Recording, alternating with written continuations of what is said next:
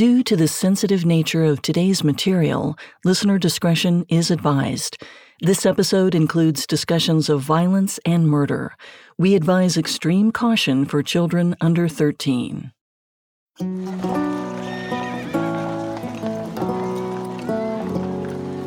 May in Elizabethan England was balmy.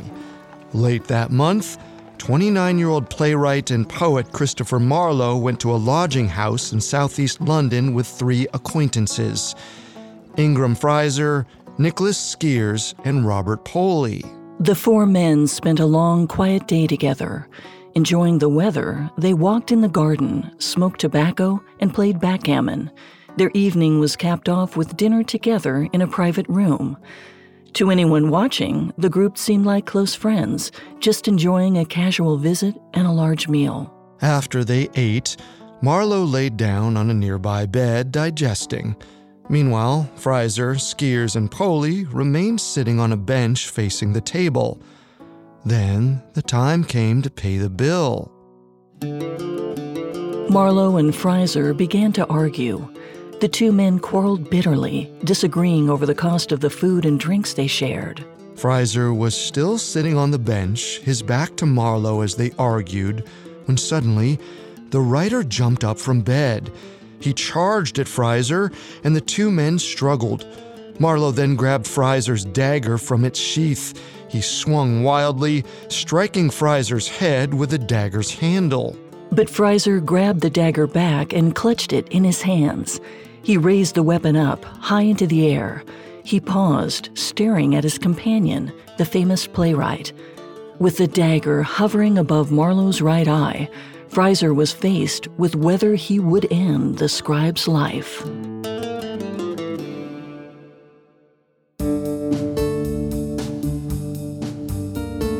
Welcome to Conspiracy Theories, a Spotify original from Parcast. Every Monday and Wednesday, we dig into the complicated stories behind the world's most controversial events and search for the truth. I'm Carter Roy. And I'm Molly Brandenburg. And neither of us are conspiracy theorists. But we are open minded, skeptical, and curious. Don't get us wrong. Sometimes the official version is the truth. But sometimes it's not. You can find episodes of Conspiracy Theories and all other Spotify originals from Parcast for free on Spotify. This is our first episode on the death of Christopher Marlowe, a playwright, poet, and possible spy in Elizabethan England. While he's often known for his literary work, there's plenty to suggest he dabbled in more nefarious realms. Today, we'll talk about the world that surrounded Marlowe, his life and storied writing career. We'll also discuss the official version of his murder and the shadowy circumstances surrounding his death, which occurred during a bar fight in London's Deptford area. Next time, we'll discuss some of the conspiracy theories regarding Marlowe's death including the possibility that he was murdered because of his identity. Some believe he was killed because of his sexuality or his atheist beliefs, or that he didn't die at all, and instead became the infamous William Shakespeare. We have all that and more coming up. Stay with us. This episode is brought to you by BetterHelp bottling everything up can be really bad for you in the long run and have some terrible consequences. And this isn't a conspiracy theory. The more you let things build up, the more of a toll it can take on your mental health. I know for me, in dealing with some traumatic events in my life, I had the tendency to think, well, they've already happened. I'm okay. Other people have it worse. It doesn't matter much. And through therapy was really able to understand how those events impacted me and changed how I'd started to see the world in ways that weren't great and were sometimes making my life worse. So, therapy or dealing with any traumatic events you've had might really help you in terms of how you can live in the present moment now. So, if you want to give therapy a try, check out BetterHelp. It's entirely online, convenient, and flexible. It's also really easy to get started. Just fill out a brief questionnaire to get matched with a licensed therapist. Get it off your chest with BetterHelp. Visit betterhelp.com slash conspiracy today to get 10% off your first month. That's betterhelp, H-E-L-P dot com slash conspiracy. Hear that? It's the sound of someone whacking the ground with a rake. Specifically, they're beating around the bush, which we've done enough of in this ad too, so let's get right to it. The new Moneymaker scratch off from the Ohio Lottery doesn't beat around the bush. Money Maker. Play the game and you could win money, up to $2 million. With more than 88 million in prizes, ranging from 50 to $500, Moneymaker cuts right to the cash. Lottery players are subject to Ohio laws and commission regulations. Play responsibly. A new true crime podcast from the team behind Up and Vanished. In 2016, adventurer Justin Alexander was invited on a trek by an Indian holy man. They headed to a spiritual ground in the Himalayan mountains, a place beyond civilization. The holy man returned and said nothing, but Justin was never seen again. What happened to him? Dive into our investigation in Status Untraced. Available now. Listen for free on Spotify.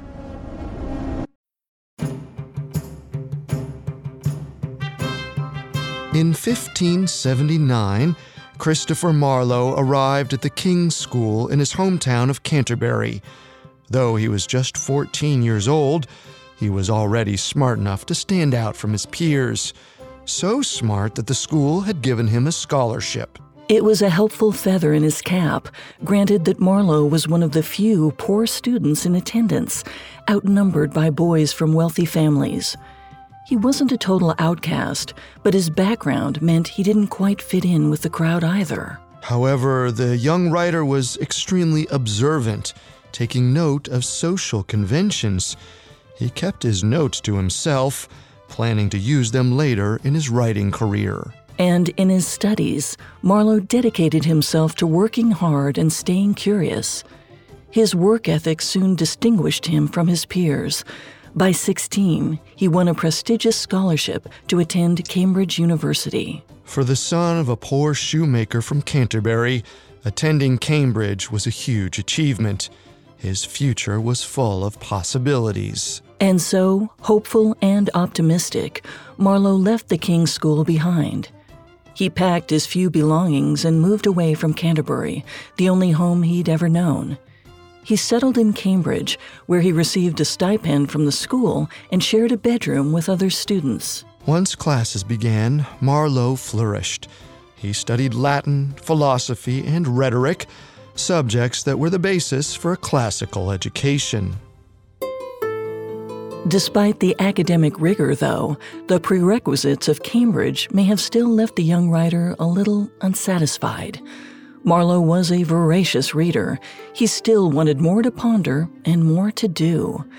And so, when he was alone, away from his teachers and classmates, Marlowe began writing. Evidence suggests he started working on his famous play Dido, Queen of Carthage, and his translation of Ovid's Amores while at school. Clearly, even the most challenging coursework couldn't slow his rise to becoming a celebrated writer. Marlowe worked obsessively to develop his talent and craft.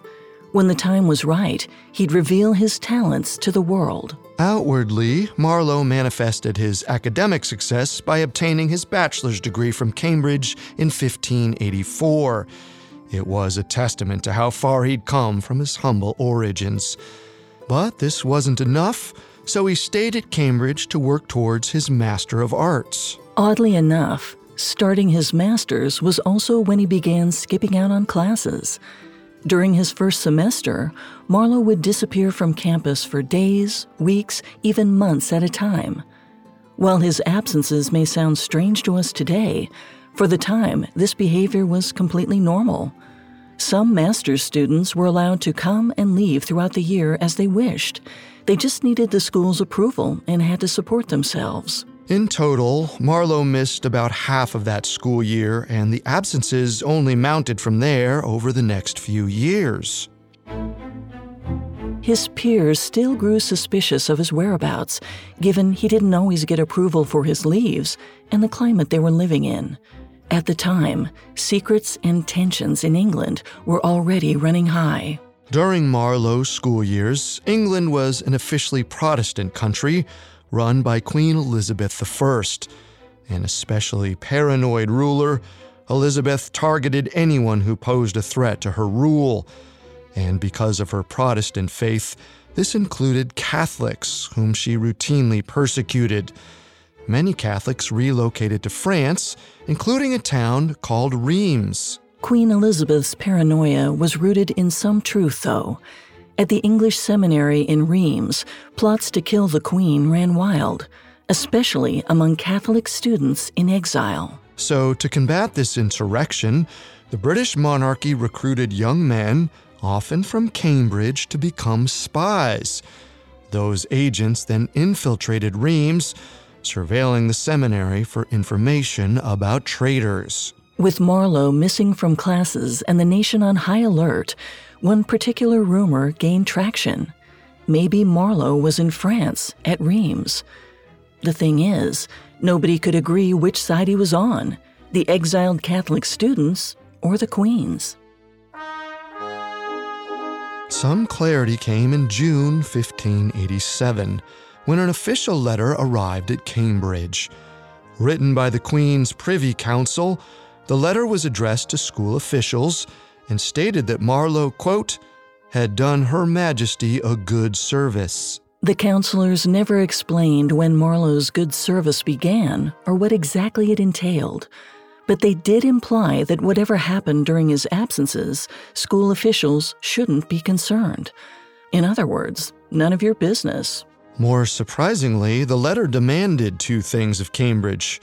First, that the school deny any rumors that Marlowe was a spy. And second, that the school award Marlowe his master's degree, which administrators had planned on withholding in light of his non attendance. Ultimately, the letter was a clear directive that Cambridge stop defaming Marlowe's good name. The school had to obey royal orders, so soon after, it gave Marlowe his master's degree. With his degree in hand, Marlowe's future was wide open. England was his for the taking. He'd waste no time or talent to make a name for himself in London. Coming up, Marlowe's work slips into controversial and perhaps fatal territory. Listeners, most of you probably know that I host another Parcast series called Serial Killers. What you may be surprised to learn is that we've been working on that podcast for five years now. So, as a special treat for the fans, we've prepared an anniversary series examining the mythology surrounding four of the most feared killers who ever lived. Kemper, Gacy, Bundy, Dahmer. This four part series uncovers the men behind the mayhem, analyzing what turned them into killers and how their lethal behavior made them renowned for all the wrong reasons. Serial Killers is the perfect podcast for any true crime or storytelling fan, and this fifth anniversary special is not one to miss. Check it out today by following Serial Killers, free and only on Spotify. Now back to the story. In 1587, Marlowe graduated Cambridge with two degrees while academia chattered about his reputation. Perhaps he was brilliant and a spy for the Queen. Though Marlowe never confirmed this, and there's no evidence that he continued after school ended, a role like that would have given him plenty of connections. Connections that would help a young, hungry writer break into the theater scene. His reputation as an ex spy gave Marlowe an air of danger and sophistication, which made him agreeable to London's most influential people. In the late 1500s, London was the place to be a playwright, a lively, cultured city bustling with energy and economic promise.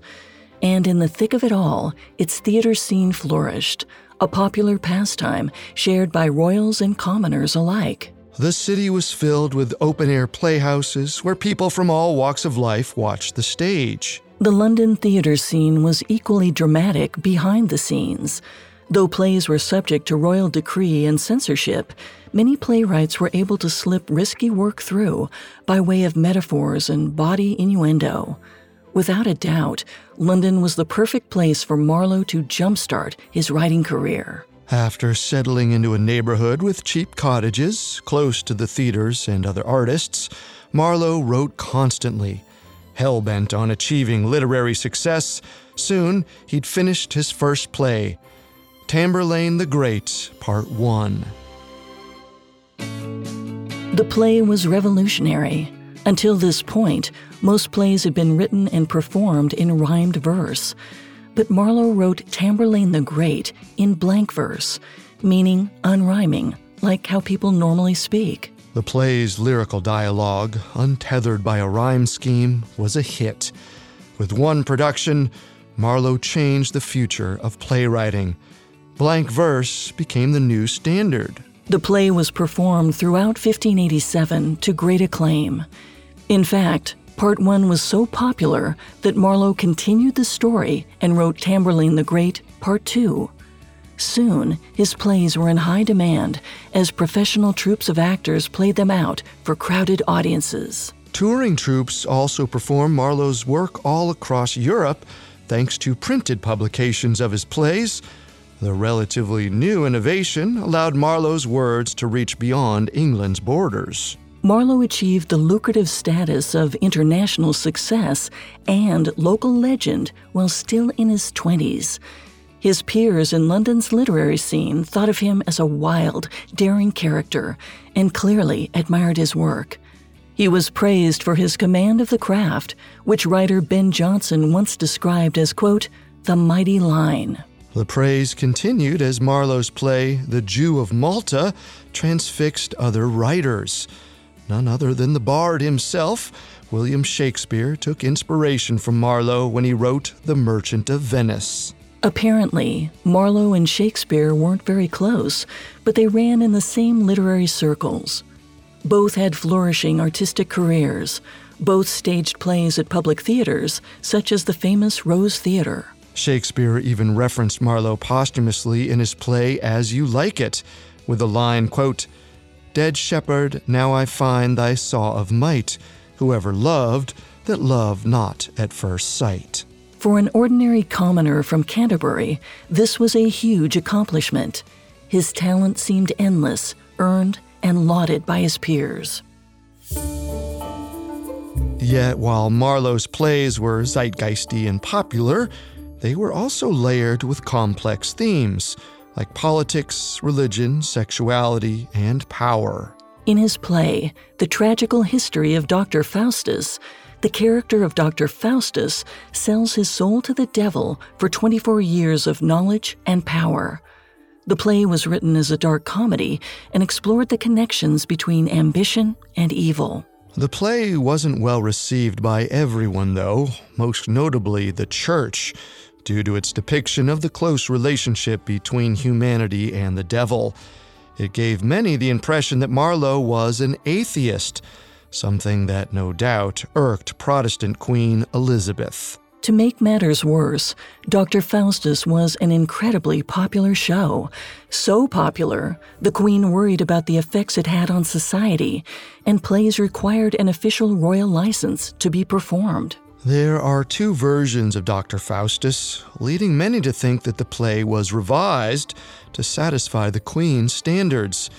It seems Marlowe did get a license but the final product may still have not been quite as clean as the crown would have liked. Whatever good graces Marlowe had with the Queen, after Dr. Faustus, they started to taper off. Beneath Marlowe's gilded reputation as a playwright was a darker side, a more violent, unpredictable man. For all his success, he drank and fought, much to the dismay of his peers. This became evident one September day in 1589 when a fight broke out between Marlowe and a man named William Bradley. William Bradley was the son of an innkeeper who feared for his life because he had defaulted on a loan. While it's not clear how well he knew Marlowe, Bradley did know poet Thomas Watson, Marlowe's friend, who just so happened to be nearby. The fight between Marlowe and Bradley escalated quickly. It was big enough that a crowd gathered and called for the men to stop. While Thomas Watson initially watched on, once the brawl grew, for one reason or another, he felt he needed to intervene. So, with one deep breath, he summoned his courage, drew his sword, and separated Marlowe and Bradley. Marlowe backed off right away. Bradley did not. He taunted Watson, daring him to fight, with a sword in one hand and a dagger in the other. Then Bradley charged. Watson stood his ground and raised his sword high into the air. Once Bradley was within range, Watson stabbed him in the chest. Bradley died immediately, leaving Marlowe tangled in serious trouble, an accessory to manslaughter. Both were arrested and left to wait in jail until a jury decided the next day that Watson killed Bradley in self defense. Despite the verdict, Watson remained imprisoned for months, possibly because he didn't have the funds to pay bail. Marlowe, on the other hand, paid his bail and walked free. And soon enough, word of his arrest spread through London, reinforcing his rebellious reputation and adding to his fame. In truth, much of Marlowe's public admiration came from his elusiveness. It seems he didn't let many people into his inner world, except for one man, his patron, Thomas Walsingham. In this era, it was standard practice for writers to work with creative patrons, wealthy individuals who offered monetary backing to artists. We don't know exactly how Marlowe met Thomas or when but the two ran in the same social circles, and it's possible they met each other through a spymaster named Francis Walsingham, Thomas's cousin. Had Marlowe been a spy in France, the two men likely would have crossed paths. From what we know, though, it was Marlowe and Thomas's shared love of literature and art that solidified their bond. Apparently, Thomas Walsingham commissioned many plays and poems from Marlowe, paying him to write new, exciting work. And as his patron, he also protected Marlowe's career. Most likely, Walsingham paid his bail. This close relationship led many to believe that the two men were romantically involved. Whether their relationship was romantic or platonic, one fact is certain Walsingham's patronage allowed Marlowe's career to soar. Until fate intervened. A few short years later, in 1592, a plague devastated London. What was once a bustling and bohemian cultural center became a location associated with illness and death. In an effort to control the spread of the disease, playhouses across London closed with no signs of reopening. It left Marlowe lonely and listless. Not only was he missing his main source of income, his life without the theater was devoid of passion. Seeing his writer's depression in a gesture of friendship, Thomas Walsingham invited Marlowe to his property in Kent. And there, Marlowe considered his options. He could stay in the city, destitute and alone, or he could escape to the countryside, leaving London's hardships behind. It wasn't a difficult decision he accepted Walsingham's hospitality and settled on his estate. For Marlowe, Kent brought the serenity London lacked. The estate's sprawling gardens and orchards were a refuge, surrounded by brick walls. The property had everything and more, from stables and fish ponds to acres of land housing deer, rabbits, and cattle. The serene beauty soon found its way into Marlowe's work. He spent his days quietly working on his poem, Hero and Leander, a passionately rendered piece about love and desire. Though he himself never finished it, the poem was later completed by his friend, George Chapman. Marlowe's time at Kent was likely some of his fondest, though soon there would be more trouble. Queen Elizabeth was growing paranoid, and Marlowe moved higher up on her watch list. In 1593, the Queen established an organization called the Royal Commission, a group that would target people with differing religious beliefs or anyone the Queen believed was acting against her. In short, a task force to commission state violence. The problem with the Queen's directive, though, was that she didn't make distinctions between people who believed in Catholicism and people who didn't practice religion at all. She perceived both to be threats to her power. In her mind, Protestants should be the exclusive group welcome to England. She believed that having like minded supporters solidified her power. The Commission's formation only served to bring religious tensions to a boiling point. Anti immigrant sentiment rose as anonymous notes threatening Protestant immigrants from Holland and France popped up around London. Clearly, there were people who opposed the Queen's plans for a Protestant England. A month later, in May, another mysterious letter appeared, posted to the wall of a Dutch churchyard. Known as the Dutch Church Libel, this letter threatened extreme violence against Dutch Protestant immigrants. It even alluded to attacking people while they prayed. What stood out, aside from the letter's grave threats, were its allusions. It contained references to Marlowe's plays The Massacre at Paris and The Jew of Malta, in a call for mob violence against Protestant immigrants. The bloodthirsty, ominous letter was signed Tamburlaine, a clear reference to the main character of Marlowe's other play. Seeing the homages to the playwright, rumors began to fly that somehow Marlowe was involved. And soon enough, these caught the Queen's ear.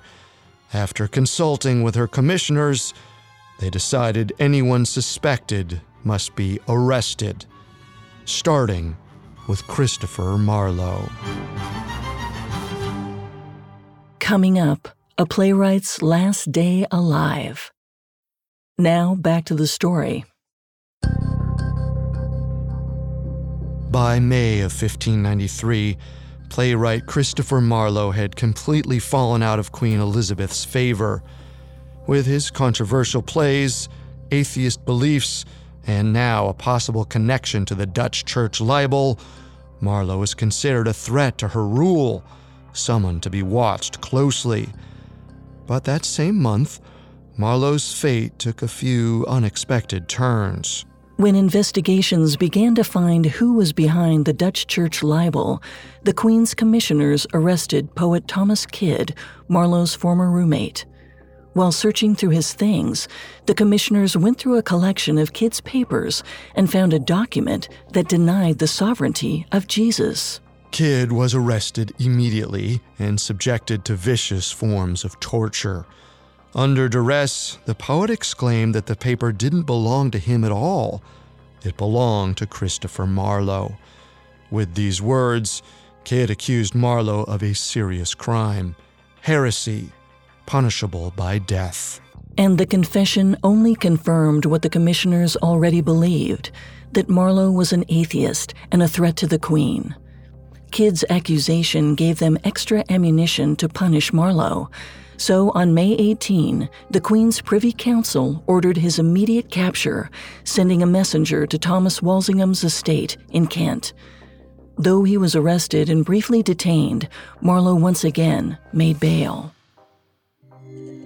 However, he wasn't exactly free.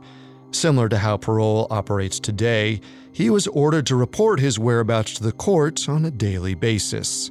Whether or not Marlowe actually wrote the paper, it marked a downward spiral for his luck, which was about to get even worse.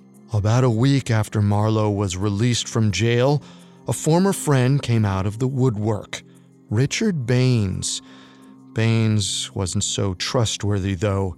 He was a spy and had turned against Marlowe because of his atheist beliefs. That May, Baines brought a letter to the court which listed 17 blasphemous statements attributed to Christopher Marlowe.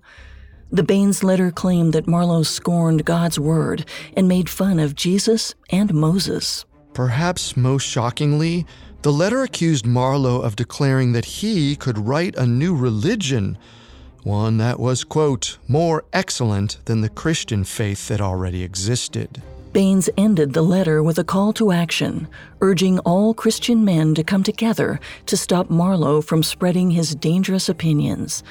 This declaration went beyond a denunciation, it was Marlowe's death sentence. Similar to the Dutch libel or Kyd's paper, whether Christopher Marlowe actually made those atheist declarations is unclear, but the power of this accusation put Marlowe in grave danger. The Baines letter was sent to Queen Elizabeth, who immediately commanded that Marlowe be prosecuted to the full for his perceived crimes, like blasphemous speech.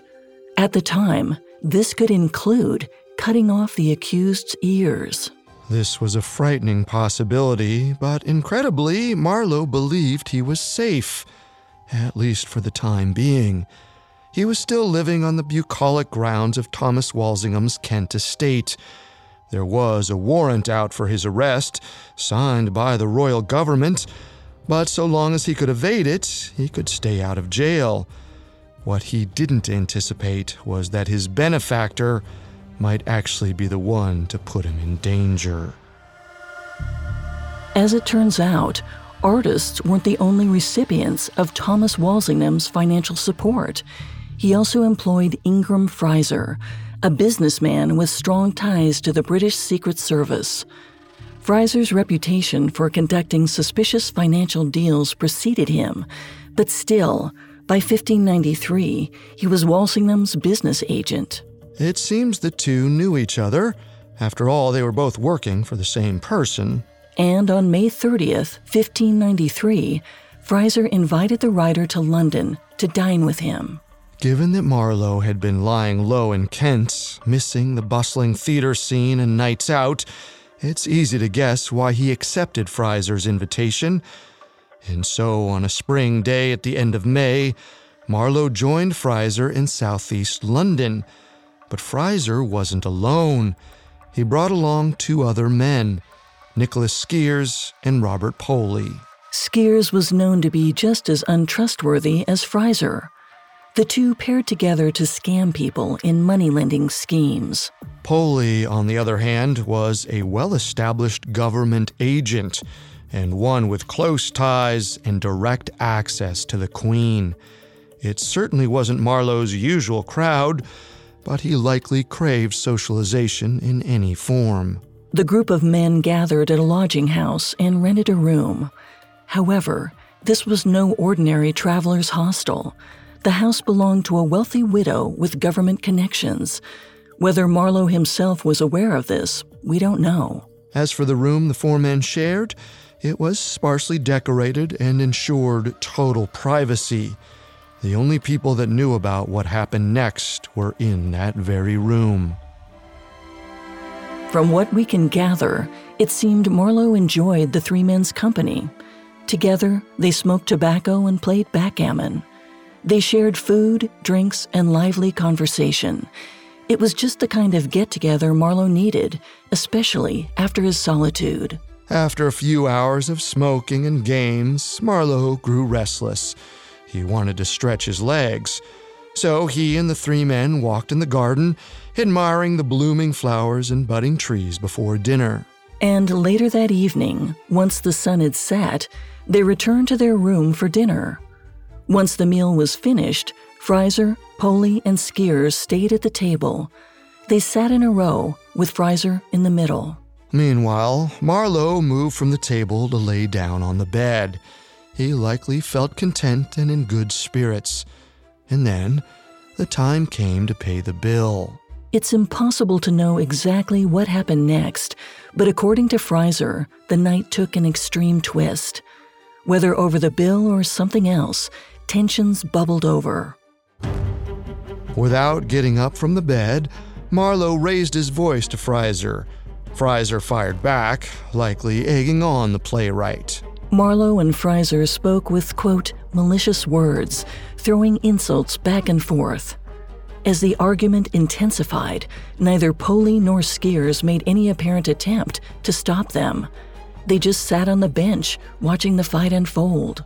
As the situation escalated, Marlowe suddenly jumped up from the bed he was resting on and rushed across the room to the bench where his companions still sat in a row. This gave him a clear advantage over Frizer, who was stuck between Poley and Skeres. Marlowe didn't stop to think. In a swift motion, he grabbed Frizer's dagger from its sheath and raised the weapon into the air. And slammed the dagger's handle down hard into Frizer's skull. Once, then twice. Then Marlowe paused. It was a moment of thick tension, and yet Poley and Skeres made no moves to intervene. The two bystanders remained stone faced and frozen, the only witnesses to the violent scene. Blood dripped from Frizer's wounds as he wavered in a state of shock. He was hurt, but he didn't want to die, especially not like this. And then, with adrenaline, he fought back. Frizer snatched the dagger out of Marlowe's grip, leapt up from the bench, and suddenly he was the one with the advantage. He stood above Marlowe and stared down, contempt in his eyes. Then, with all the strength he could muster, Frizer raised the dagger up and brought it down into Marlowe's right eye. The blade sliced the back of his eye socket, plunging into his brain. The rider's final moments were grim. Marlowe collapsed onto the floor, and his killer watched on as he bled out and took his shaky last breaths. At 29 years old, Christopher Marlowe died on the floor of that rented lodging house room. And with that fatal blow, Ingram Frizer became the prime suspect in Christopher Marlowe's murder. Robert Poley and Nicholas Skeres were the only witnesses. Poley and Skeres would be put on trial, and Frizer faced the death penalty. Soon after, by June 1, 1593, an official investigation was opened into Marlowe's death. The coroner carefully examined Marlowe's corpse, measuring his wounds for evidence, and compared them to Frizer's dagger. Plus, he interviewed Frizer, Poley, and Skeres, recording their accounts of the crime. Once he'd reviewed all his findings, the coroner made a decision. He claimed that Ingram Frizer killed Christopher Marlowe to save his own life. With that official declaration, Frizer's life was spared. It was unlikely he'd be sentenced with the death penalty. Shortly after, Frizer faced trial, a suspiciously short trial, some observed. Ultimately, Frizer was cleared of his crime and walked free. And about one month after Marlowe's murder, he was pardoned by none other than the Queen herself. As the sole witnesses to Christopher Marlowe's murder, Frizer, Poley, and Skeres were the only ones to know what really happened on the night of May 30th, 1593.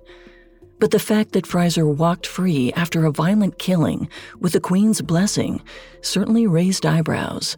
It's led some to believe there's more to the story of Marlowe's death. Whether the men colluded to create a cover up story or Frizer simply won his freedom in the eyes of the British High Court remains a point of great speculation centuries later. One thing is undeniable, though. Christopher Marlowe's death was extremely convenient for Queen Elizabeth's Protestant crusade, and Ingram Frizer made it happen. Next time, we'll return to the strange circumstances of Christopher Marlowe's murder and dive into some of the many conspiracy theories surrounding his death, like conspiracy theory number one that he was murdered by Thomas Walsingham's wife, Audrey. Or conspiracy theory number two that he was killed because of his connection with the School of Night, an atheist organization, and at the request of Queen Elizabeth. And finally, conspiracy theory number three that he didn't die at all and instead took a pen name William Shakespeare. The exact truth of why Christopher Marlowe was killed at the end of a night with supposed friends might be lost to history. But where there's a will, there's a way, and we know that Frizer, Poley, and Skeres certainly had the connections to escape even the most brutal of crimes. So the question is what exactly about a shunned playwright was worth killing for?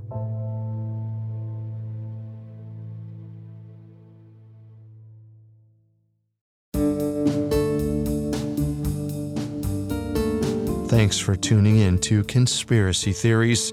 We'll be back Wednesday to unpack the remaining mysteries of Christopher Marlowe's death.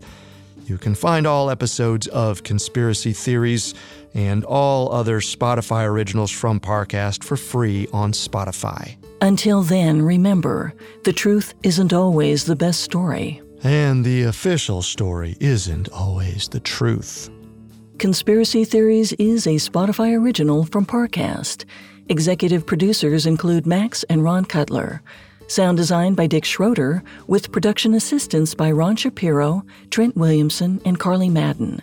This episode of Conspiracy Theories was written by Alexandra Blozier, edited by Stacy Nemec and Mackenzie Moore, fact checked by Adriana Romero, researched by Bradley Klein, and produced by Bruce Katovich. Conspiracy Theories stars Molly Brandenburg and Carter Roy.